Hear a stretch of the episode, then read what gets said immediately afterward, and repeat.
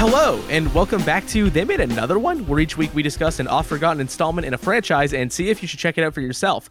I'm one of your hosts, Corey, and with me, I've got Liam David, time to take your bath. and Mitch.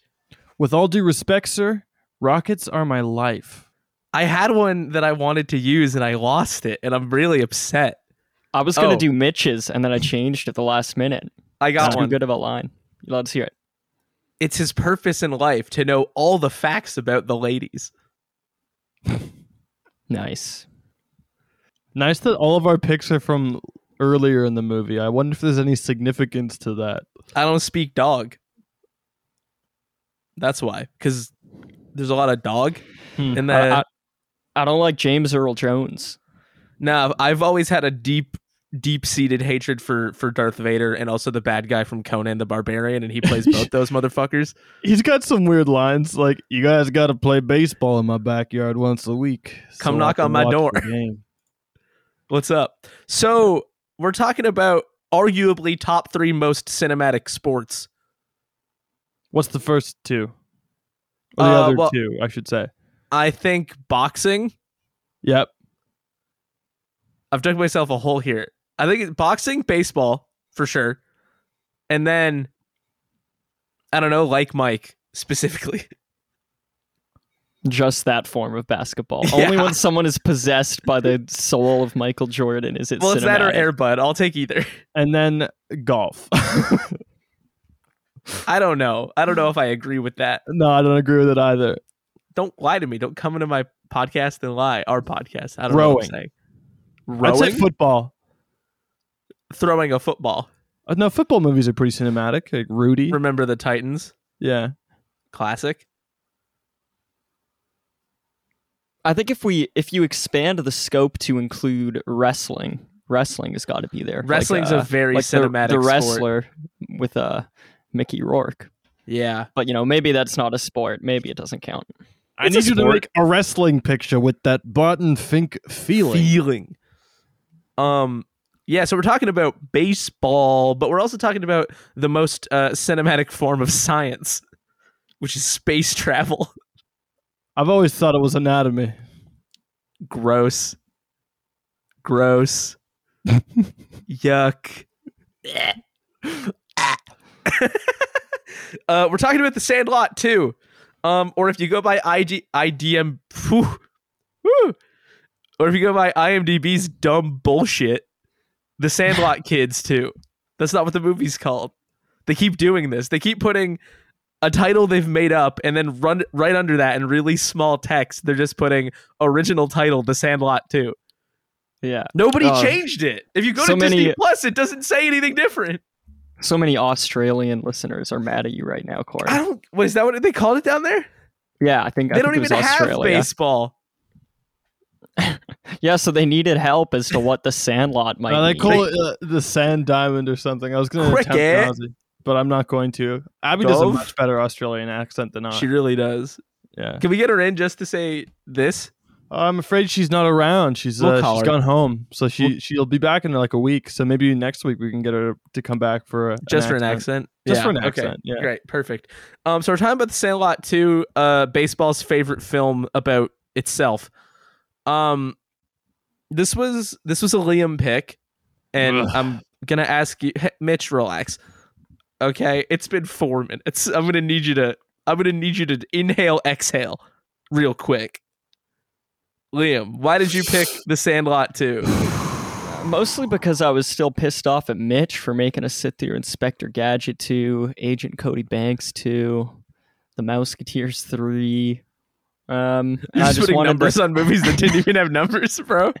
No, I, I picked this movie because uh, The Sandlot is is one of my favorite movies ever, and I wanted to talk about it on the podcast, give the franchise its due. Maybe not entirely. We don't need to finish it off, but but it is a franchise, and so. Um, a lot of times I just I view this podcast as sort of a, a backdoor way where if you know if we can't talk about the the most interesting movie in a franchise outwardly we can we can just kind of sneak it in there um, so the sandlot is really special to me i've seen the sandlot 2 many times um, it's a summertime movie and I just uh, wanted to th- to throw it in there. It's a forgotten sequel. Um, we've been surprised by direct to video kids movies before, even once about baseball. This has worked out for us in the past. Yeah. with Airbud Seventh Inning Fetch, and so it, it just felt like a it felt like a, a box that I needed to check if we're going to be doing this podcast for the rest of our lives. At some point, it had to happen. So Okay, yeah, why That's not now? Um, so before I get too into the Sandlot original, I'll just I'll ask Mitch, have you seen the Sandlot one? I have Okay. many years ago. I have not seen it since I was like a kid, and I don't really remember it other than the fact that I'm pretty sure I liked it. I probably watched it maybe more than once actually on TV, like in bits and pieces. Um, I know it holds like a very uh, special place in a lot of people's hearts. I know a lot of people really, really love the Sandlot and talk and reference it often. There were like several Sandlot references at work like the other week, but uh, for me, it's not a like a franchise that I'm really attached to. Yeah, I have no memory of seeing the Sandlot. That doesn't necessarily mean that I haven't, but um despite being somebody who like is prepared to call himself a baseball fan, uh I I got nothing here. So if it's if it's a long time love for Liam, what's going on with the Sandlot 1 then? It does seem like a very Liam movie. It's got the coming of age angle. It's got the the school's out for summer angle. It's got a lot going on. I know you like school movies, but you also like not school movies. I've learned this. Yeah. I'm not picky. This is the Um, Stand By Me of baseball movie. well i love stand by me as well totally uh, and i don't know which one i saw first so i guess it's possible that sandlot was uh was my doorway into these types of movies. Now that I think about it, I definitely saw Sandlot before Stand By Me. Sandlot was a movie that my family just happened to have on VHS tape, and so it had to have been one of my first movies. Like it was out before I was born, so who knows when I first saw it. And it might be, to be honest with you, the movie I've seen the most in my life.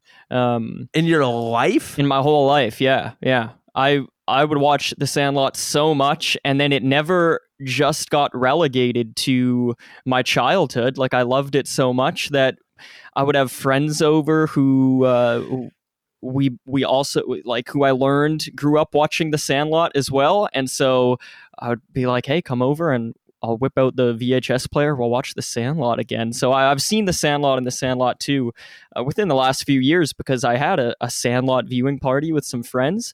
Um, I just wore out the tape. I, I loved it. It had to have been my first baseball movie as well, and it ignited my love for coming of age movies much more than baseball movies. I still love a good sports movie, and I like baseball movies in particular. But what this movie uh, really did that connected with me, even when I was a kid, when I was much younger than the kids in this movie, it romanticizes childhood in a way that is um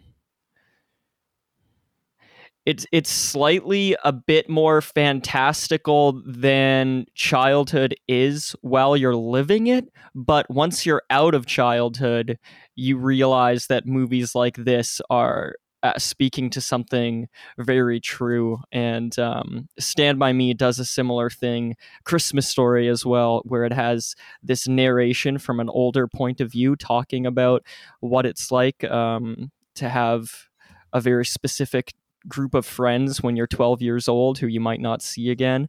Um, and while it revolves around baseball, it, it could really be anything that's making these kids gather together. So I, I saw myself in the movie, um, even though I was like, once I got into skateboarding around the time of being 12, I was like, this is like my, my sandlot. Like me and my friends would go to the skate park every day in the summer for 12 hours a day um, for no real purpose. You, you just skateboard and then the day ends and you hang out at night. You get up to different things throughout the summer.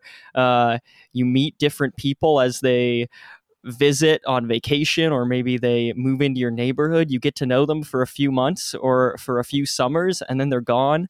Um, and i just think it's a really great thing to center a movie around. Like the sandlot doesn't have a big game at the end um, so it's it's not really about baseball even though it's the it's that's the thing that these kids gather around um, and so it is just this beautifully nostalgic movie. Um, and i don't mean just nostalgic for me i mean like the movie is is really rooted in nostalgia even right when it came out because it takes place in the early 60s um, and so it must have been that for the filmmaker. And it is just this kind of a ethereal magic movie where um, it just feels like everything came together at, at a certain time. And and if you look up the sandlot you won't have to look far to find people talking about this movie in uh in a grandiose way. And i think there's something to that. There's the movie just has some some something beautiful to say about childhood and growing up. And uh I think it's just so rewatchable. As a kid, I looked up to these kids, and then um, as an adult, I I look back at the past and I, I, I see it in a different way as well. So it's just uh it's a really timeless movie and uh, ten out of 10. 10 out of ten movie.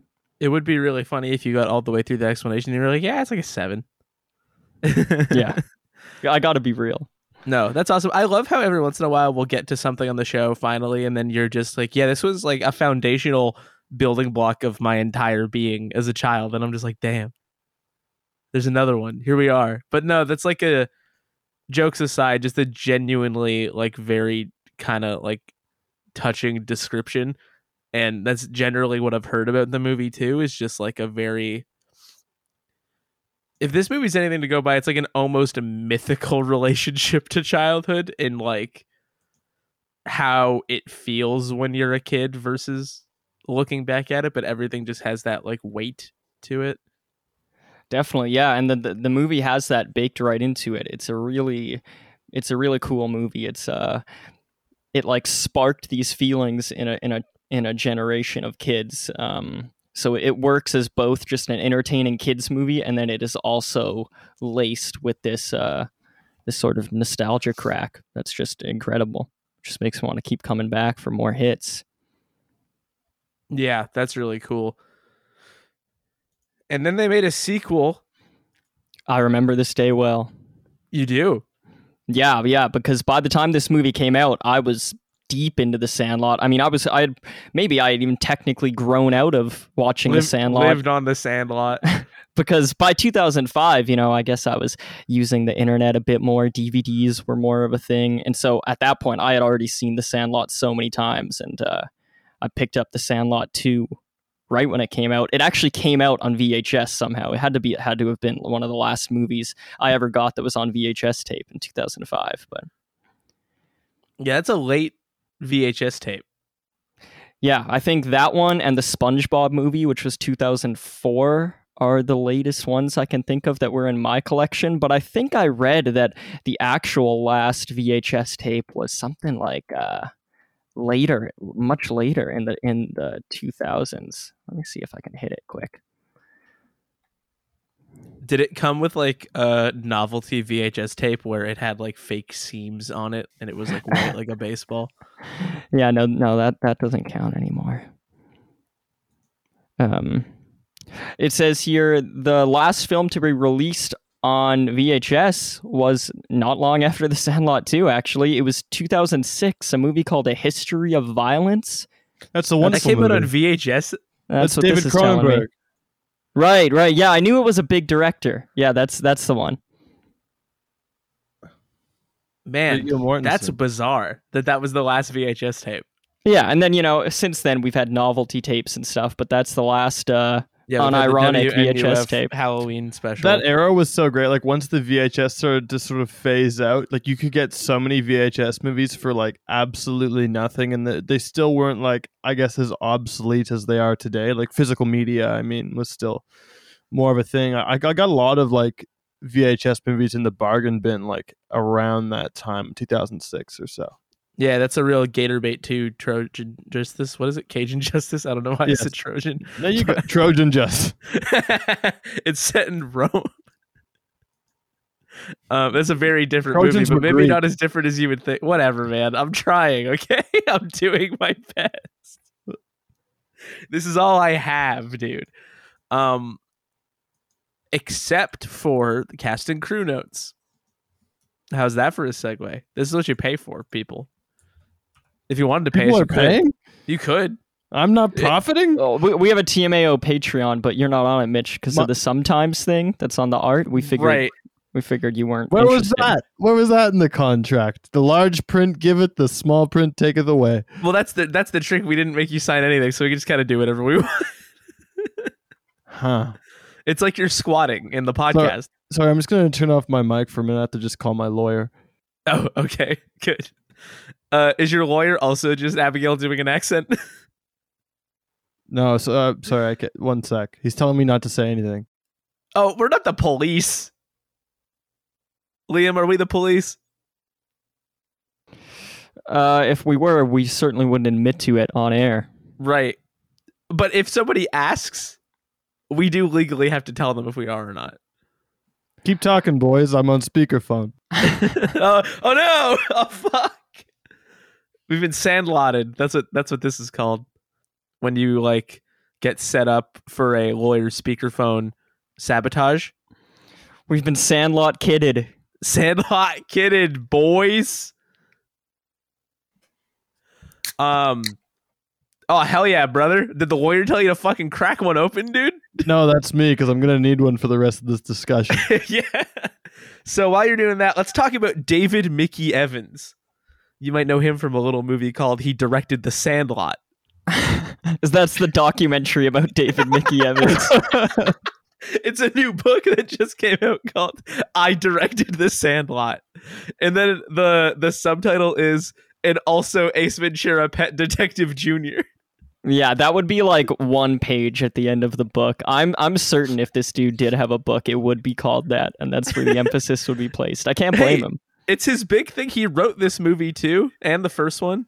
Hmm? Uh, he also directed Beethoven's Third and Fourth, so Dude Loves a Dog movie.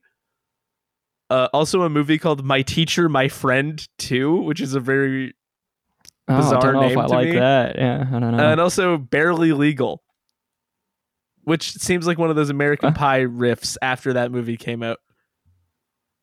oh yeah, it must be. Sounds yeah, like yeah. trouble. Yeah. Robert Gunter also has what? Huh?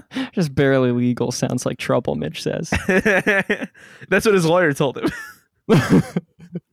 um, Robert Gunter has a character's credit because he worked on Sandlot 1. Um, the movie is edited by Harry Keramidas. He's got some bangers, That's quite a uh, name. including a movie called Zoltan, Hound of Dracula. Whoa. Which Damn, is it Zoltan? Is like the the figure from uh, Dude, Where's My Car? Right? They all He's say also, uh, Zoltan. he's also the war- the uh like the dwarf in uh in the Witcher franchise. I don't know if you guys have. And he's the Hound of Dracula. wow. Sick movie title. It's got an ellipses in the title. Zoltan dot dot dot Hound of Dracula.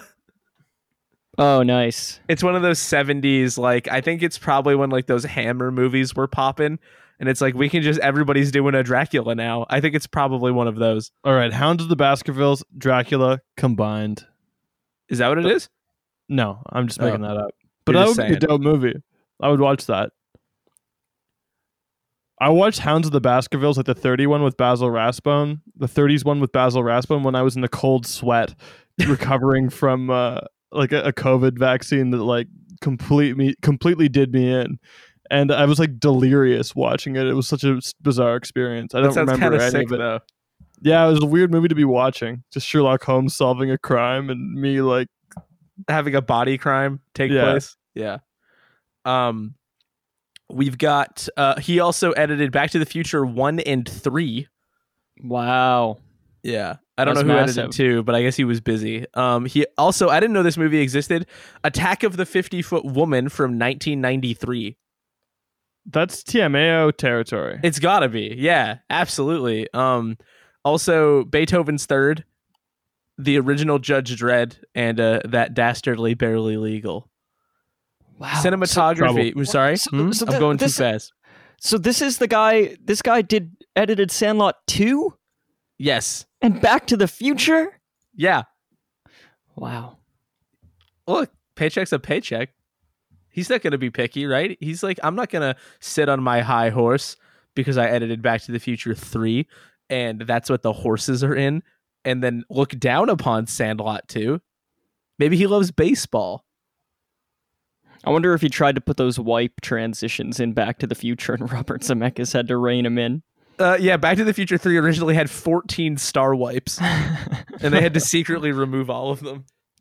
Cinematography is by David Pelletier. Uh, I picked two movies that have very funny names. That's all. Uh, because there's the Tooth Fairy, and it's like, whatever, we all know what that is. But then he he shot a movie called Ski School 2 in a movie called Snow Motion: The Art of Sledding.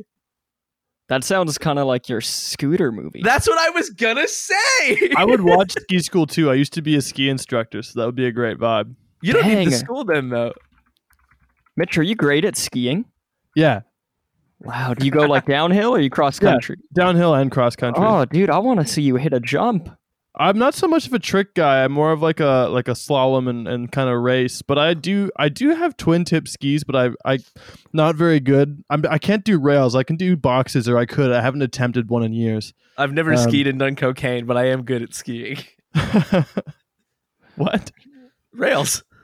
Oh, Can't do Mm. rails. Keep up. Come on. How long did you teach skiing? I was a ski instructor for three years. It was my first job. Um, so I started when I was like, I don't know, like 16, maybe. Oh, prodigy. 16 or maybe even younger than that. Um, so I was a teacher's assistant first, and it was a nightmare. Like it was a like a quite a time. You would have like 20 screaming kids, like and it would be like minus 30, and they'd all be like falling over on different points in the hill. So you'd have to like walk and pick them up. Or sometimes like a kid would have like a really big wipeout, and he'd be sitting motionless at the bottom of the hill for a little bit. Just then like you go down and get him. suffering. He'd be, he would be like totally fine because you know kids always bounce back. But or like I taught like a, a, a Kids can't die. a 78 year old woman how to ski once, which was like good Wow. for her. Wow. Um, or people who She could like- definitely die. So if Yeah, you pulled that or- off, that's amazing. or sometimes like your clients like don't really speak much English or like you can't really communicate, so you have to like so you got to teach skiing through feel, through, through like yeah through like gesturing, I guess. And just like uh, yeah. I don't know what I was gonna say. Just like what? But yeah, know. it was an interesting job. that's cool. Interesting. So I'm now I want to I want to hear once we get into Sandlot 2 if perhaps uh, your ski adventures allowed you to relate to the Sandlot 2. Well, I used to play these Sandlot baseball. kids. I used to play Damn. baseball. Yeah. This is going to be a great discussion. I was Carry on. convinced that I knew the composer for this movie from a different episode of this show, but I could not find the movie that would have been the connection. I don't know why. The credits all felt so familiar. I was convinced we've talked about her before, but uh, her name is Laura Karpman. Uh, she did music for Kung Fu Panda 2, Ace Ventura Pet Detective Jr., Lovecraft Country, EverQuest 2, the video game, uh, Miss Marvel and the Marvels, and a Marvel What If show. And all of that felt very familiar, but I can't find the connection. I can't help you, my friend. Yeah, I struggled. Um, fun fact about the cast: if you go to IMDb and Wikipedia for Sandlot Two and you pull each of them up, there is a discrepancy. Uh, the Wikipedia has one of the character names misassigned. Um, it has the first two boys on the list, David and Johnny. Their character names are swapped. Uh, that's just weird. It's a weird Yeah, thing. That's a huge miss because they're they're not easy to mix up. They're distinct. they're distinct boys. Um, and the first one is Max Lloyd Jones, who plays David Durango, which is the funniest name anybody's ever had. Uh, his his list of credits is fucking crazy. Um, Flicka Three, which I believe is a horse movie. Um, Teen Wolf, the TV show. Uh, he plays Jason Priestley in something called the Unauthorized Beverly Hills 90210 story. He was in Adventures in Babysitting for 2016, and he was on the Scream TV show. Okay. Just a weird series of connections, and the Boba Fett show. He was on that. Um, and then we have James Willson playing Johnny Smalls, who sounds like a gangster. Uh, Liam, this Smalls. Johnny Smalls. Uh, Liam, this one's for you. Uh, he was Oh, in what? Trick or Treat. Really? Yeah, Huh. I like Trick Does or it Treat. say? That's- Does it say who he played? I can pull it up for you. Absolutely. I wonder if he's a background character. Well, don't worry. This is not the first time Trick or Treat is going to come No, up. in this I know because I, I know that that Mac is in Trick or Treat. That's why I'm surprised. I may have gotten uh, my wires crossed. Wikipedia has the character names right. IMDb does not. Hmm. He plays Alex in Trick or Treat. Okay, yeah, that means nothing to me. I don't know. Yeah, interesting. Um, so we've got him down. Then we've got Samantha Burton playing Haley. This is her only credit. That's also not the first time that's going to happen, or the last Yeah. time. Okay, that's that's very cool. Brett Kelly plays Mac. He's in Trick or Treat. Yes, Um, significant part of Trick or Treat. That one, Yeah. he he's he's unmistakable. He's also in a couple other sports movies, uh, like Mike Two, Street Ball, and Slapshot Three, The Junior League. Nice. We've got Cole Evan Weiss as Saul. We've got Neelan Bonvenu as Tarkel. We've got Sean Berdy as Fingers. He was on a Netflix show called The Society, which I wasn't familiar with. Um, Jessica King plays Penny. She was on a show called Merlin's Apprentice. And bafflingly, a different unauthorized history of a different TV show than the one that Max Lloyd Jones was on. Uh, she was on Behind the Camera, the unauthorized story of different strokes. Wow. Just an Right? industry. Just unauthorized all over the board. It's so weird. Why were those? Why were so many of those being made? no one would authorize them. What? Who can't? they just don't do it. Well, if Story we, all has to be told. if we all waited for authorization, where would we be as a society? People are saying this. Um, then we've got Mackenzie Fremantle and Griffin Riley Evans. It's their only credits as well. Griffin Riley Evans is the retriever, by the way, relevant to our interests. uh, in this particular ah, podcast call. I would love to know what that guy's up to now. Uh, I thought that facially he reminded me of one of the dudes on Stranger Things right now, but because I haven't watched the new seasons, I don't know his name. All right, Just yeah, and it the must facial not be features him. eh? are there. Yeah, no, I guess not. Or he changed his whole identity. Um, That Reese sounds Thom- like something the Hmm? retriever would do. it does. You're right. He retrieved a new identity. Uh, Reese Thompson plays Singleton. Uh, they were in Perks of Being a Wallflower, Final Girl, Powerpuff Girls Z, um, Mobile Suit Gundam Seed Special Edition: The Saturn World, Super Babies, Baby Geniuses 2, and Liam. Yeah. They were in fucking Inuyasha, baby. Wow. Did you play Inuyasha? this is not the first time. I keep saying that wrong. This is not the last time Inuyasha will come up. wow. Uh, yeah, insane. Uh, Teryl Rothery, uh, is Mrs. Goodfarer, which is Haley's mom. She's in Diary of a Wimpy Kid 2, Roderick Rules. Wow. Didn't recognize her. Also, Flicka 3, the horse movie with the other kid. And fucking Inuyasha again. Dude. Did she play Inuyasha? Uh, I think they all do, Wow. right? They must. I mean, who else is in that show? No, I mean that's kind of all you got. And then another familiar face, Greg Germann or German, maybe, probably. that, yes. as the dad. Child's Play two. I and fa- recognize and him. famously, Atlas Shrugged Part three. oh, wow. Oh dear. Maybe we can get him on that episode. Uh, and then we've got James Earl Jones, who really doesn't need an introduction. Uh, but we've got Steve Garvey as Little League coach. He's an ice cream man. He was on Baywatch. He's he's in the movie Ice Cream Man. yeah. Oh, that's a good movie. I dig that. And he was in Blood Fist 6 Ground Zero. Blood Fist is a series of movies that came up on MK Podquest where we were just baffled at how many fucking movies there are. Wow, we've got to do a Blood Fest. Blood Fist. Blood Fist. Yeah, like Blood Punch. Dang. Um I'm glad it means punch. Blood Shake. uh Liam, I don't always do this, but you want to you want to do me a favor? Yeah. What's the plot of The Sandlot 2?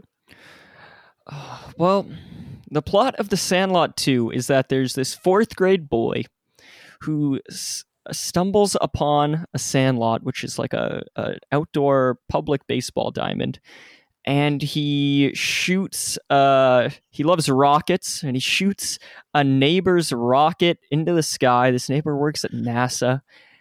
They got to get the rocket back because it's uh it's uh it, it might be the most um monumental piece of engineering in all of mankind. So they got to get it back. It landed in a backyard guarded by a big vicious dog who uh, is reported to have killed a child many years ago. And while this is happening, uh, these kids want to play baseball. There's a girl who moved in next door. She also wants to play baseball with her friends. They don't want to play with this girl, but they all end up hanging out anyway. Uh, there's a deaf boy who kisses um, An a adult girl at a, woman. an adult woman at a kissing booth. Um, there's a, this retriever guy who wants to help them get the rocket. The There's like sort of espionage. yeah, there's uh oh, there's also this other more professional baseball team that might want to take over the Sandlot, and so the kids got to be on the lookout from that. So these kids are just dealing with a lot this summer. Uh, they just want to play baseball, and uh, there's a, there's a whole lot going on. So that's kind of that's that's the plot. It's kind of it's kind of a meandering plot. Like that rocket thing doesn't happen until I don't know half an hour, forty minutes into the movie.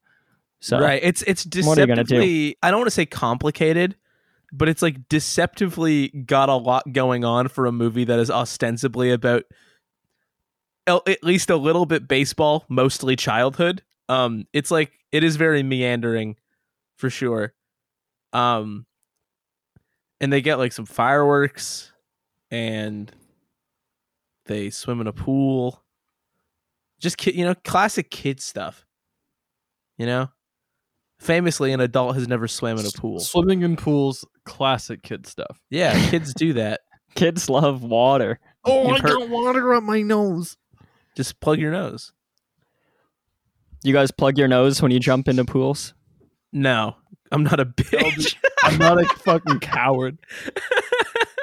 I'm not a I'm not a child. um Yeah, okay. I don't know how to segue into this very well. Can you tell that my brain is like half operational today? Is it coming through? Does it make the podcast better It if my brain like doesn't work? You got hit in the head by a foul ball. Foul That's ball. what they you gotta keep your head in a fucking swivel. That's why they put it at the sign on the Rogers Center. That's what it says. It says keep your head in a fucking swivel. um I'm, I'll tell a quick baseball anecdote. before I ask about about the movie, um, because it's it's sort of related. Uh, when I was a kid, the first baseball game I ever went to, like professional baseball game, was the Blue Jays playing the Yankees, and um, we were sitting along the first baseline in like the 100 section, a little far back, but like pretty close. Like it was pretty pretty primo stuff, and uh, I was there with my dad, and a ball got hit our way and uh, I had a glove, but like obviously I lacked the height at the time to really get in contention to catch the ball. but um, my dad bare hand caught that fucking thing Whoo! and then put it in my glove, and then everybody around us thought that I caught it and were treating me like an absolute hero, and it was incredible. Wow. Yeah, Was that naturally caught we did on not like the correct us. jumbotron? Stolen valor. Does this footage exist? I don't think I don't think there's footage, but there's my memory of it. But like people were like giving me like high fives and like hooting and hollering and like just absolutely gassed that this like six year old child just like caught a ball. But in actuality, it was just like my dad's quick hands. Pretty Dang it. intensely caught it barehanded. That's It's that's so bad. yeah, fucking yeah. and I'm thinking your poor dad. You you didn't get any props for that amazing feat of athleticism. Yeah, that's it what I'm saying. Shit, thanks, Dad. Wicked catch. Uh, when I was a kid, we would. I never played like competitive baseball, but I was. We would play catch in the yard, and we had enough of a yard when I was younger that I got like quite talented at fielding, at least for a kid, I guess. But like it was wide enough that like I'd start on one end, and my dad would be way at the other end. He would intentionally throw it like the opposite direction of where I was standing, and I would have to like run over and like jump and dive to catch it. And like that was just like a thing that we did to like hang out. And I got pretty good at that. Like baseball was definitely the sport I probably had like the most aptitude for as a kid. Dang, that's awesome. Yeah. You got to the ultimate test. You got to go to a Yankees Blue Jays game and catch a ball barehanded. Yeah, and And your dad proud. I think what happens if I do that is you ever see Highlander? No. Wherever my dad is, like he'll get struck by lightning and I'll like subsume all of his powers. You got to do it then, like the quickening. and then you got to pass it off to a, a very lucky kid to uh, fulfill his destiny. Keep the cycle, and then he'll kill me one day. That's right, but That's the circle of life. that's the way it goes. You got to go out on your back like Ric Flair. You gotta go out being 78 years old and like bleeding in a wrestling ring. Yeah, Like I think Flair. I think Ric Flair actually won his last match, so yeah. fuck that guy. I think Ric Flair wants to die in the ring, and he's certainly trying. He wants to die in the ring, but he wants to die while doing the pin. He's not going to lose. He wants the corpse on top of a dude, and then the ref gives him a rapid three count, like a bullshit three count, and then you just got dead weight on top of like who's a f- prominent wrestler right now, uh, Austin Theory. Austin Theory. yes, exactly. I was trying to think. Only I can only think of AEW people, so I had to think a little harder. Um, Ric Flair's dead body on top of CM Punk in the ring. Um. Anyway, none of this has anything to do with the Sandlot too. So what I'm going to ask Liam, you're the guy, so you're going to set the tone here. What'd you think about the Sandlot too?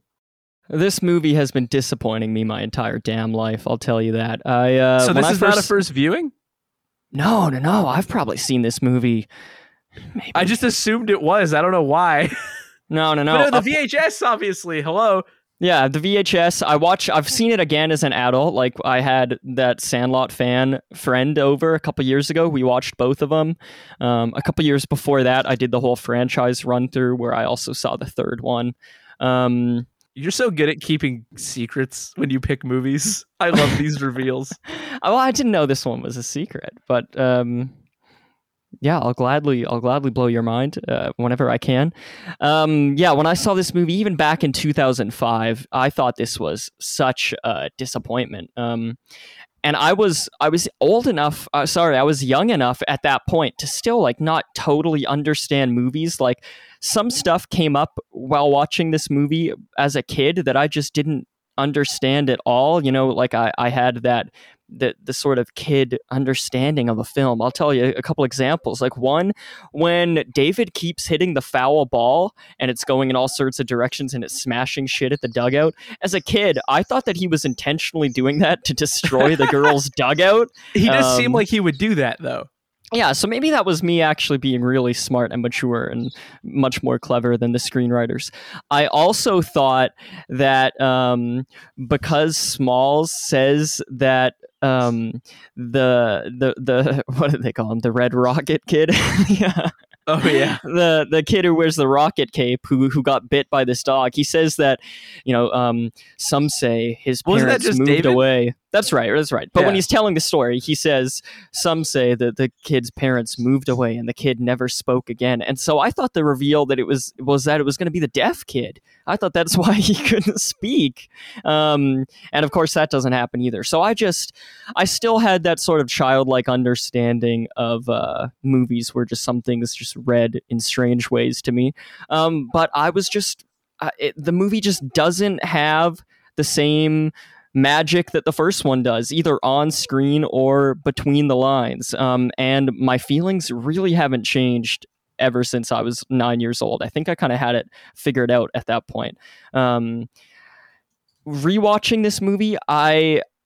I, I like that it, it still occasionally makes me think of um, still occasionally makes me think of those uh, summers with kids and i think there are a few scenes in this movie where um, i i can get that kind of uh, iconography that the first movie has where i'm like that could be a really uh, a, scene that that would f- be more lauded if it were in a uh, a better movie and I don't mean that just in by itself that scene is sick, but I mean that like some scenes are much better than other scenes in the movie, but I think it the, the movie just totally stumbles into that. I think the biggest mistake that this movie does is that it is um, redoing, remaking scenes from the original, but it's doing it in this really short-handed way. Um, and so this movie isn't really about anything. Like that meandering plot is basically what the movie is. Um, the movie takes a long time to figure out what it's about, and I think by the end, it's not really about much. Um, and it occasionally just does these weird like it feels like a parody of the first movie like the kissing scene would be that or the scene where the retriever gets launched over the fence or having to retrieve the rocket from from the backyard. All of this feels super tangential. Um, it just it, it totally feels like a slap together script. I think the movie is at its best when it's not doing what the original did. Um, like uh I think the whole movie should have centered far more on uh, Haley moving in next door and this idea that these these boys and these girls are are learning to uh, hang out together for the first time and play baseball together. I think that is the crux of the movie, and I think that basically every time it strays from that um, and just brings other stuff into the movie, it feels uh, really disjointed and confusing. Um, and as a kid, it just felt like a ripoff of the first movie. It's it's another instance of I don't know how this was directed and written by the same guy who did the first one. I think it's just he um, took for granted what he did with the first one and took for granted that lightning can't really strike twice like that. Um, and so I think this movie is uh, a pale imitation of the first film. I think it is just meant to mindlessly entertain kids. I think any semblance of um, grandiose that the movie occasionally hints at um, is just uh, totally like. Um, it's just a ripoff of the first movie without putting in any of the work. Like the amount of times that the adult narrator here says that like this was the greatest summer of my life and me and Haley and David were so connected and there was a, a force that would change us forever. And I, then we never just- really see them connect until the movie decides they've connected. Uh, exa- exactly right. So I think Yeah. I think this movie is a big letdown. Um, I think it's an okay kids movie in terms of just entertaining your kids. Like I've seen this movie a lot. Um, so that means that as a kid, at some points, I was choosing to put it on instead of the original Sandlot. But I think it doesn't hold a torch to that movie. Um, and uh, it's kind of that's kind of disappointing. But also, like, what can you expect? I mean, there's only so many movies out there like that. Why do you think the original guy decided that he needed to do this? Because the one other thing that I did see when uh, I was reading about it as well was people just being like, what would prompt the guy who made the Sandlot to essentially remake the Sandlot but worse? I think it is a um, inflated uh, sense of self. I think it's a, a- some nostalgia coming in. I think it might be a bit of greed. I think by the time 2005 hits, uh, we've moved on far from the early 90s. The, the, the kids were totally different by then, um, and the internet was a thing, and so there, Yeah, there would be people on the scooters. internet. Yeah, there would be people on the internet talking about how Sandlot was a huge movie. All those the kids who were in the original Sandlot grew up. The kids who saw the original Sandlot grew up. So I'm sure that he was hearing time and time again that the Sandlot was a, a massive, important movie, um, and it was. And so I think that instead of being like, uh, thanks i'm glad to have put something out, out there like that and, and that should be enough i think he just thought that he could he could do it again um, and that i think it's it's sort of a, a cash in even on the dvd box here i know the the director and writer w- might not likely didn't write this tagline but on the dvd box it says relive the magic of the original sandlot so i think it's just another thing to put in stores that has the That's word called sandlot in it the Sandlot. that's right. Yeah, I think it's it's just something to put out there um, to uh, try to get a bit more money. And besides that, just like I'm sure it was fun making the Sandlot. He he would have wanted to do it again, meet some more kids, construct this movie. Making a movie is fun, but I think uh, it it just um it didn't it didn't come together right and the reason i say that it wouldn't surprise me if he wrote this book and it was called like i'm the guy who directed the sandlot is that like he still is just like he he's giving interviews about the sandlot um, constantly there's news that like there's going to be either a third a fourth movie or a, a prequel or an original series on disney plus and i don't blame him. Like it's it's awesome to put out something that is that revered and i would still want to talk about it decades later but i don't think that that means that we need to uh, try to do the same thing again. I mean i, I get i get the uh, the motivation for it the temptation for it but um I think uh, in, in this case, it, it just doesn't quite work out. Yeah, it's something we've seen before, right? Like people just going like, "Yeah, I can do that again." Um, Mitch, you've implied to me how you feel about this movie. Uh, so how about we just get out there with it? What'd you What'd you think? I didn't imply. I spoke pretty explicitly about it at work. It's it's no Inspector Gadget too. Yeah, I really hate this movie. Um, I thought that was all you were gonna say. I yeah, I'm sorry. I mean, that's all like not I don't have the nostalgia that you do. Um I found it really difficult to enjoy. I found that every single bit or joke is drawn out in a story that already kind of needlessly draws itself out. You were talking about pacing and that's one of the issues that you have with it. And I I think that that's definitely one of the biggest ones that I have, but they don't hit one foul ball. They hit 30 in a time lapse, something that a kid might, you know, appreciate to like some sort of overemphasis on how long something is taking. The same way with the kid walking back and forth and the sped up footage. Um, I didn't think it was really funny. I didn't think that it really reminded me of being a kid that much um, either. It felt like it was made by somebody kind of remembering what it's like to be a kid. But I, I and again, I played baseball as a kid and like did all these things, and I didn't really. I stole rockets, and I I didn't feel it. I honestly, I think this is one of the worst I've seen on the show. I really didn't like this movie. I think I might have been in a bad headspace because I was like tired. I didn't really want to watch it, and I did, and I I elongated my viewing because I got hungry halfway through, and then came back. Thought I'd be in a better mood. Wasn't. what did you Um, eat? I made like I made pasta, but uh, so what we've learned at the minimum is don't eat pasta while you're watching The Sandlot too, because it might make it worse. might make it worse.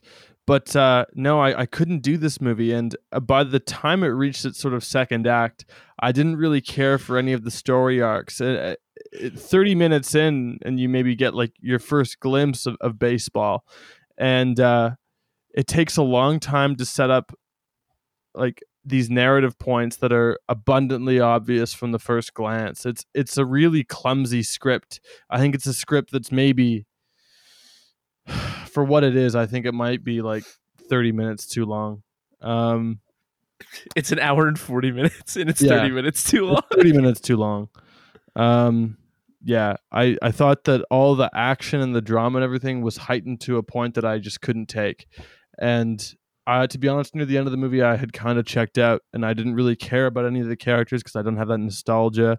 And it's weird coming at it from a midsection, trying to care about these movies with the sort of a clumsy writing. I don't think that it does like a really good sort of throwback to the 70s either. I think there's movies that do that much better and handle sort of that period piece material better. Like I think like the although like the Brady Bunch movies aren't set in the 70s, they they They evoke it very they well. evoke it much better than these movies do. This movie like for example, the one character whose wife is like inspired by woman's lib and he's just and she doesn't want That's to such use a bizarre like, any- angle. any gendered terms of endearment.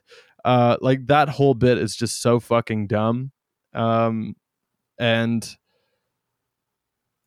it's just completely, I think, out of touch and feels dated, even though it's trying to evoke the seventies. I I really didn't like this movie. I didn't think any of the kids were that great. I mean, uh, it's not fair to really criticize child actors that much, but I, I just wasn't taken with any of them. And uh, yeah, just not a movie for me. I really didn't enjoy this at all. I was really glad when it was over, but when it was over, it was like nine thirty, and I had to go to bed. And then I was like, "Fuck!" Spent my whole night watching Sandlot too. I dream of Sandlot too. Yeah, so it was a bad experience for me. Um, and I'm trying to think of things that I like or things that made me laugh. And that one kid, the retriever, I think that kid's great. Um, the kid who retrieves dog tags off of dogs and like he's a, a pro and he comes I'm back like, "I- I'm retiring. That's one example of kind of a drawn out bit in the movie that I actually did really like. Like this movie's full of just pointless interludes, but that's one that I think is good. hmm Um, so not really for me. I don't blame you, bro. I uh, I, I I agree with everything you said. Really, I'm just I think I'm just more forgiving of it because I've seen it enough, um, so I know what to expect, and I can also because I know that I don't like it, I can like gleam. I can try to work to get a bit of positives out there. There's and, the and- nostalgia there too, right? Where you can kind of be like, these are familiar characters. I know them, and I'm, Mhm. I don't necessarily have the same uh, ties to the to the franchise as you. Yeah, yeah. Um, and even then, like, I have hated uh, the kid who plays Smalls in this movie, Johnny Smalls. I've hated that kid from day one. I, Yeah? I can't. I can't stand the, the the lines he's given. It's just like his characterization. Oh, I just want to punt him down a hill. Um, He's definitely a whiny kid, but I also think they're like leaning into that weirdly a lot. like they didn't need to make him as yeah, r- really weirdly. Yeah. yeah. and I, I don't think uh, the the David character has um, really any charisma. Um, doesn't have much of anything to do. He's, He's just a really vacant character. Trying to be cool, right? Um, and as a result, I think you don't get much of a character, and that whole love angle in it is telegraphed for such a long time, and it's it's just stupid. Oh Um, yeah, and the payoff is terrible with the terrible. narration. The fact that we have an adult delivering these terrible narrated lines, where it's like just a reminder that yeah, this was we know this was written by an adult. Yeah. Like the, the the excuse can't be given that like maybe the kids did something wrong. It's like no, the adult it might be doing the worst of it. The narration bothers me so much in this movie. At, so at the beginning of the movie, because the font that we get as well, and the narration and the tone of his voice is so Mhm. family movie of this era, but it manages to be like the worst iteration of all of those aspects of a family movie of this era. And it's a shame too because it's that's the voice of the director and he is the narrator it? in the first movie. So in that sense, I'm hearing it and I'm like, this is a familiar, cozy tone. I like the sound of it. I'm ready to, for him to spit some knowledge like he does in the first movie, and then the words he's saying are just terrible. And I'm like, how is this dude uh, giving us this this material when he did the first one and uh, Hmm. they actually it had some tact to it? It's just awful. Sure. Corey. I mean, y'all have said anything I was going to say, so I'm actually going to say one thing that I I want to give the movie credit for. Um, after just giving the the same consensus of yeah, this movie's bad and I didn't like it and I didn't enjoy watching it, and uh, certainly through a lack of nostalgia, but also just a lack of quality in the film, this was not going to work for me. But as with the original Sandlot, I do think there are moments here that do evoke or at least gesture at evoking how inconsequential or normal things seem gigantic and mythical and absurd and very important when you're a kid. But I feel like it's not executing on those things very well. But there is a feeling of that here, and that's obviously the goal. As much as this is a movie about baseball, it's really not about baseball. It's mostly about that. And you That's know. I I can see that. Like we're talking about this movie like it's a movie about baseball, and like at the very beginning, I was sort of in awe of the degree to which this movie's not about baseball. And, Um, and and the character Smalls, he says right at the beginning um, that this summer, uh, you know, we, we all learned a lesson, and it had nothing to do with baseball. They Yeah, I was like, this is what? gonna be this isn't going to be much of a baseball movie, and The Sandlot has more baseball in it, but like I was saying, I think um, that one is also not as much of a baseball movie as you would expect because it doesn't follow the same trajectory of a typical sports movie of they're like gearing up to play a game they need to win some sort of game there's a rival team. That stuff isn't isn't really in there but there you can tell Why in the is there a first one that the team in this kids movie at all? love Like, baseball because there is a rival team in the first movie um, that they have a verbal altercation with, and then they actually do play that team in a in a game of baseball. So that that's a, that's an instance of like yeah remake. self cannibalization yes, yeah. Um, it is funny. The kid on the good, or like not the good team, but the rich team, um, is such a delightful piece of shit. I Like, thought he, he's is- by far that- the best actor in the movie. kid is evil, man. yeah, the kid's such an asshole. Yeah. that I- kid's I- great. I Um, think and, I think he's a great actor, and I think the best line in the movie comes from that scene. It's not from the kid himself; it's from uh, his uncle, who is the coach of the team. And maybe this is an Ice Cream Man reference to the the movie that this this guy was in, because uh, um, the Smalls and David's team show up, and then the the kid from this professional team he says like, "Hold on a second, coach," and the coach says, "That's what you said last time," and then I had to wait around while you cussed out the ice cream man. yeah, That's I a good love line. that image. Good That's line. funny. Yeah. Um yeah, like there's moments in this movie where some stuff clicks, but like I don't know, I didn't need the drawn out great escape bit. I didn't need like there's just I didn't need the fireworks bit. Could live with it. Like there's just meandering is a perfect word for it and it makes it difficult to like talk about because if it doesn't click very well when it's so blasé about its own narrative and presentation, like what it's mm. doing, it makes it hard to remember. And I just watched it, and I'm already like, I don't know. Yeah, I mean, t- to me, the Three Musketeers seems more coherent than this, and it's a I collection remember of more shorts. about the Three Musketeers. It's a collection of shorts edited together, right? Uh, th- this just seems like a poorly written script, an ill-disciplined script that I think needed more time on the operating table. Absolutely. I think that um, this movie it it feels like uh, it's a collection of vignettes that occasionally drifts into being a story. You know, when that rocket thing happened, I was like, "Oh, I guess maybe this is going to be the plot of the movie." But we're half hour into the movie, um, whereas the original, I think, is a story first that then drifts into these vignettes. So it it does the opposite thing, and I think the construction here is a huge miss, and I think it comes from wanting to recreate the magic of that first movie. Like it's almost like a a weird commentary on um on why the first movie is good and why it is it is then bad to look back at your past in such an oversimplified way because it's trying to reclaim the magic of the first movie. And so this movie can't be its own movie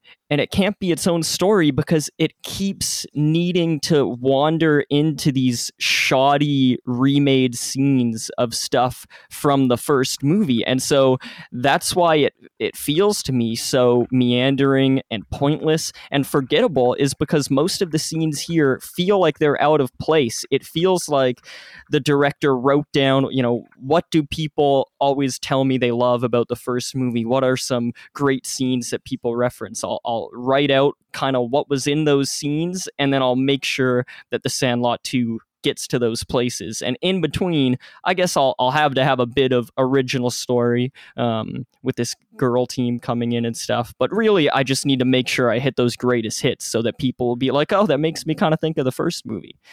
Um, and i think it- it's a huge miss. It does feel it almost makes you a little bit sad that it's the same guy because it is such a hollow imitation of itself that it's like how did this happen uh, slc punk 2 vibes it feels a lot like that actually now that you've said it there's there's a lot of parallels i think just in the I'm like not sure if- I agree. well but like if we gesture at the existing thing that means we're as good as the existing thing Fair. and I don't and I think the thought process is the same.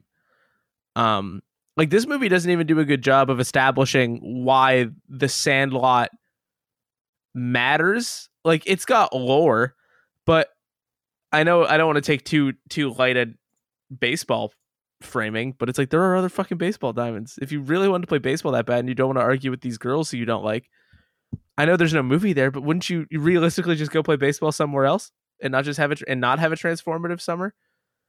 Like, You got to have a transformative summer. yeah, I guess you're right, but yeah, I don't know. I I feel like yeah, this movie never clicks in the way that makes you want to connect with it, and if you even were to get there, there's not a lot to connect with.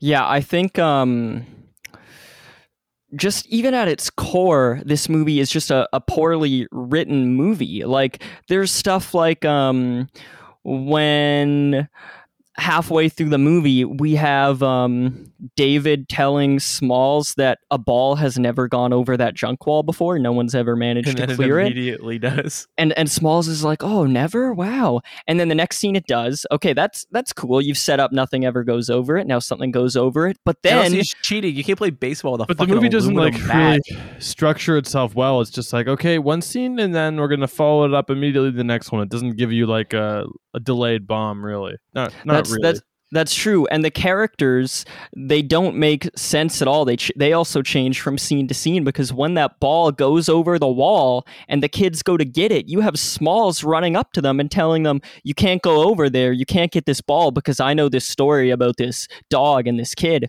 But in the scene previous, it seemed like it was news to Smalls that a ball had never gone over there. You would think at that point he'd be like, "Oh yeah, uh, it's a good thing a ball hasn't gone over there because there's a fucking killer dog over there." because there's But- something called like the hate or the rage or whatever.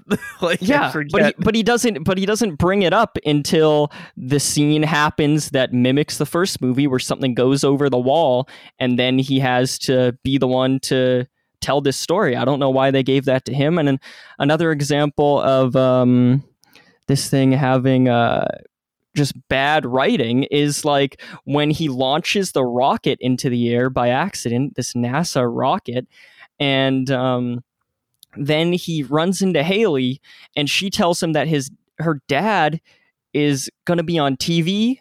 Um, I think she says he's going to be on the TV tomorrow.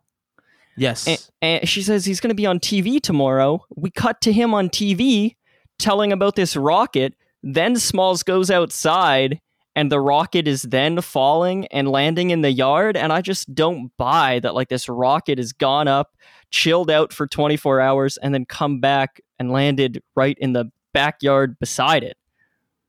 That seems like weird structuring to me. yep. It ain't good. I also don't like how a lot of the action takes place in Haley's backyard once they've started doing the great escape thing of trying to get this rocket from the other from the other yard. They're doing it from Haley's backyard instead of the sandlot, which just seems really strange Yeah. to me like they couldn't get back to the sandlot set or something and it just robs it a bit of that uh that Well, and the way they talk about her yard in connection to the Sandlot makes it like it's as if they bought that house and the families didn't know that the Sandlot was there. yeah, but but her but she's also on a softball team. but she also wants to keep the Sandlot for herself. But yeah, it's it. That dog don't hunt, dude. And I don't like how David, our, you know, you could say he's like one of maybe Our three main hero. characters or something. he disappears for the whole third act because like he's not down with dogs, and then he shows up um, to do to do his great dog thing. And I just think that is also bad writing. I think that the David character needs way more.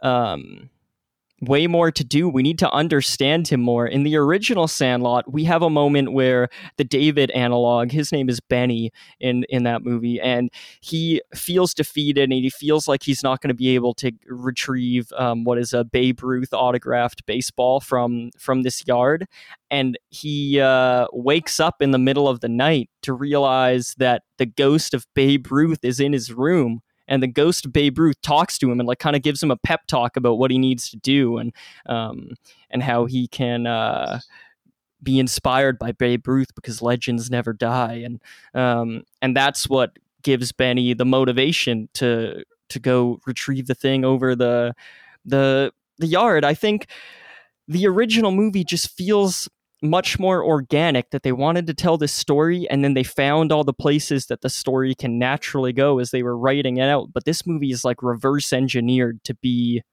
a movie that is self-referential to the the initial work of the director.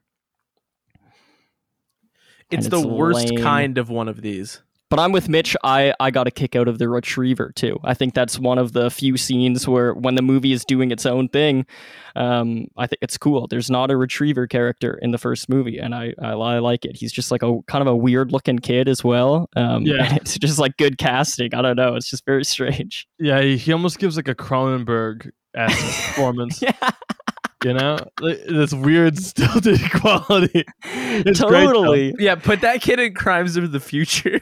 yeah, And you've got him like lurking in a, a couple scenes throughout the movie where like you could he's just like watching the kids. Um and it's just a really again weird setup and payoff where it's like there should have been some editing where like you figure out what the main scenes in your movie are and, Oh, and you're not just stumbling around because by the time the retriever ends up showing up you're like oh yeah i guess i have seen him a couple times uh huh. Very true. The retriever. i retrieve things That's your name in the Zencastr conversation. I'm Mac. You're Mac. What did you think about Mac? Ah, he's all right. He's not really my favorite. His jokes didn't really land. Whatever. ah, he's I do all the- I do like. He's- why is he your namesake? because it's the only character I could think of. But I do like the scene where uh, he is like, I need to. He has an epiphany, but Mac didn't like to use that word because it was girly. Like that's just like I I don't like that joke because that's fucking dumb, and that's just like what a lot of the humor is. It's just kind of like a boys rule, girls. It's a very yeah, like boys versus girls, except it doesn't want to be boys versus girls. Like it's very odd. yeah, it's yeah, but I like the scene where he he's riding on his bike and he's like, I need to think, I need to think, and then he sees the poster of the Great Escape. That's like one of the few things that made me smile and brought me joy through what was otherwise a joyless viewing. Yeah, that made me think of you. You see like Steve McQueen's name on the poster and stuff. Um, yeah, there's also like a reference to uh, Full Metal Jacket. And as far as I know, that movie came out in 1987, and this movie's set in 1972. So there's Also, sorry, really quick, you just reminded me of a note that I feel like I need to read. Um why why okay, why why? So at the end of the movie, uh everybody turns into ghosts and disappears, but we find out what happened to their lives. Right? Yes. Which, yeah. which same I'm assuming they do in the, original Sandlot. does it. yeah. Why are you telling me that this child got sent to like Operation Desert Storm and got like wounded in a war? he got hurt in the fucking Gulf War. I don't want to know that like the US military machine sent this child who would have been like 18 or like 20 or something to the fucking Gulf War. don't tell me that. And don't try to valorize. Like, what are you talking about? what the fuck? Why did you make this kid go to the Gulf War? He didn't have to. You could have said anything you wanted. Could have said he got abducted by aliens. You could have said that, or you could have said that. That one pissed uh, me off more. Or what? How did you feel about the mom valor of just like th- we have so little way to characterize these two girls that we're just gonna say they were moms. Yeah, I, I think that's it's that's pretty lame. It's It- so fucking lame. I think it's it's really lame, especially because like occasionally this movie hints at like this movie is going to be more inclusive. I mean, the first movie uh, is just a bunch of boys, um, except for an older woman who gets kissed, and uh, I, I like the I like the introduction of the girls, but then I think there are scenes that just totally cut it down. I mean, like you guys said with the epiphany thing, and um, and just the fact that the focus is not on that dynamic as much as it should be. Is that the Full Metal Jacket reference, Mitch? The thing that Corey said? he says he calls uh, at one point uh Mac gets called Grover Pyle, which is the main character of Full Metal Jacket. It's when he's arguing with Oh, like, the, the uppity Maybe that's baseball- Full Metal hilarious. It got it from the Sandlot. Yeah, Grover Pyle. That's the guy who uh who shoots the drill sergeant and then himself in the bathroom. Ending Right, the yeah, yeah, yeah. of Full Vincent You'd Metal- D'Onofrio, recognize I think. Yeah. Vincent D'Onofrio, yeah. Yeah. Vincent D'Onofrio. I just met D'Onofrio. Anyway, I don't know. Um, yeah, I don't like this movie, man. That Yeah, neither dugout did look comfortable though when they redesigned it. That was kind of neato. Yeah, it looks kind of fun in there. Yeah. Yeah, and I and I liked the scene where they're all like complimenting the dugout and Yeah. and David is just being too uptight. Like that's your movie, I think. Just do more things like that. Stop trying to repeat what the first movie did. That's unique. It gives them all a bit of characterization. You've got your Yeah, like friends who are David much more want to eat easygoing. cookies because it's for girls or something like. Yeah, I'm down. And then I also r- quite like the scene where um, Mac gets challenged uh, to hit Haley's softball, and he blinks and he misses it, and he like gets really mad about it, and he stomps over to his friends, asks them what happened, tries to fight his way out of it. Um, basically realizes that he got bested, and even when he tries to bring up that it's technically illegal to throw underhand, and then they tell him it's not illegal, and he just like totally acquiesces. I think that is a, a really cool scene that feels that feels like a real kid to me. Mac, who like who just got he got done. He has his pride. He's trying to fight for it. Um, but he also like is is learning that uh he's not always right. I think that's a that's a good scene, and I think it plays on the uh, girl boy dynamic uh, really well. Um, and is a good bonding moment, and the movie just doesn't have enough stuff like that because then right after that you get like the kissing booth scene and it's and we get the uh um the insult scene with uh singleton. It, like it's it's just uh really disappointing that the, the movie does that over and over which is why my memory is that the third movie is much better. The third movie starring luke perry because that one is a, a very different format and it actually tries something different and um, ends up Yeah, being he plays a talking baseball, right? That's right. Yeah, that's pretty cool. I'll call that three strikes. You're out on the same Sandlot too. Big time. It's a shame that you guys um, don't find it more memorable. I think you're totally right to feel that way. I'm in the same boat, but it's a shame because like this movie is trying so hard to be memorable. It has uh, little hints and straight up rips from the first movie stuff that is memorable, like this this dog that is supposedly so monstrous, this dog chase, a boy kissing an older woman, um, trying to retrieve this ball or this item from the other side of the fence. Like that's all stuff from the first movie that is very memorable. The fireworks scene, um, but it, it just goes to show again, even more so than Gus Van Sant's Psycho. I think people need to look for different movies to hold up as to like why remakes are bad when it comes to uh, Gus Van Sant's Psycho. Yeah, I think this Gus movie Van is Sant's much more telling awesome. yeah this movie is much more telling that uh, what's special about a movie often um, cannot be duplicated um, and i would be very interested to hear what you guys think about the original sandlot if ever you give another viewing or a first viewing in, in corey's case Yeah, we should Sandlot it up sometime. i got it on vhs There we go. Do you have a VCR? No not here That would be sick. Yeah. We should. I feel like TMAO should really invest in a VCR. I feel like we'd get a lot of like use out of that, given what we cover. We could track some of them down, some like real deal screenings that would be on fun some tapes. That would be gnarly. that would be fun we watched some vhs exclusives Yeah, that- never oh, been man, released to dvd that would be so good. If anyone has a stray VHS player that they can get rid of, um, We'll pay we you would, for we it. would we would love to have it if you want to ship Yeah. it. If you want to give us money on Patreon that we don't have, we'll use it to pay for your VCR. That's right. Yeah. That's the deal. Um, so we're not gonna watch The Sandlot next week. Uh, that's up to Mitch. Well, Well, yeah, we'll see. Well, okay, you're right. We're not gonna do it for the podcast.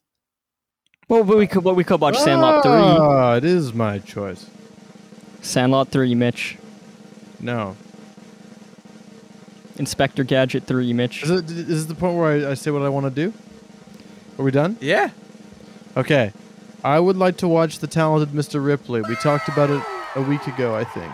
And then I was like, damn, that's a really good movie. We should watch that. Sick. So yeah, that's what we're gonna do. Easy.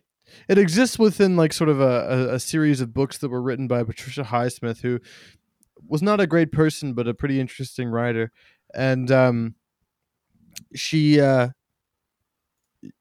it, it, it's an in, they're interesting franchise, and you've got like uh, Purple Noon with Alain Delon from the '60s, which sort of covers the same territory. Then you also have uh, uh, Ripley's Game from I think the '90s with uh, John Malkovich, and uh, it's directed by Liliana Cavani, who's a very unusual dir- director. But we're gonna do the talented Mr. Ripley first. A big hitter, a famous film, Yeah, a film I've never seen. it's a fun movie. I there's a lot to like about it. I'll be the judge of that.